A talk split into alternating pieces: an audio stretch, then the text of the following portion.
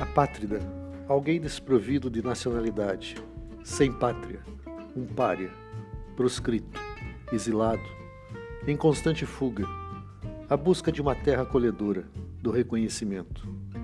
Nossos antepassados caminharam, navegaram, correram de fronteira a fronteira. Encontraram refúgio aqui, nas matas brasileiras.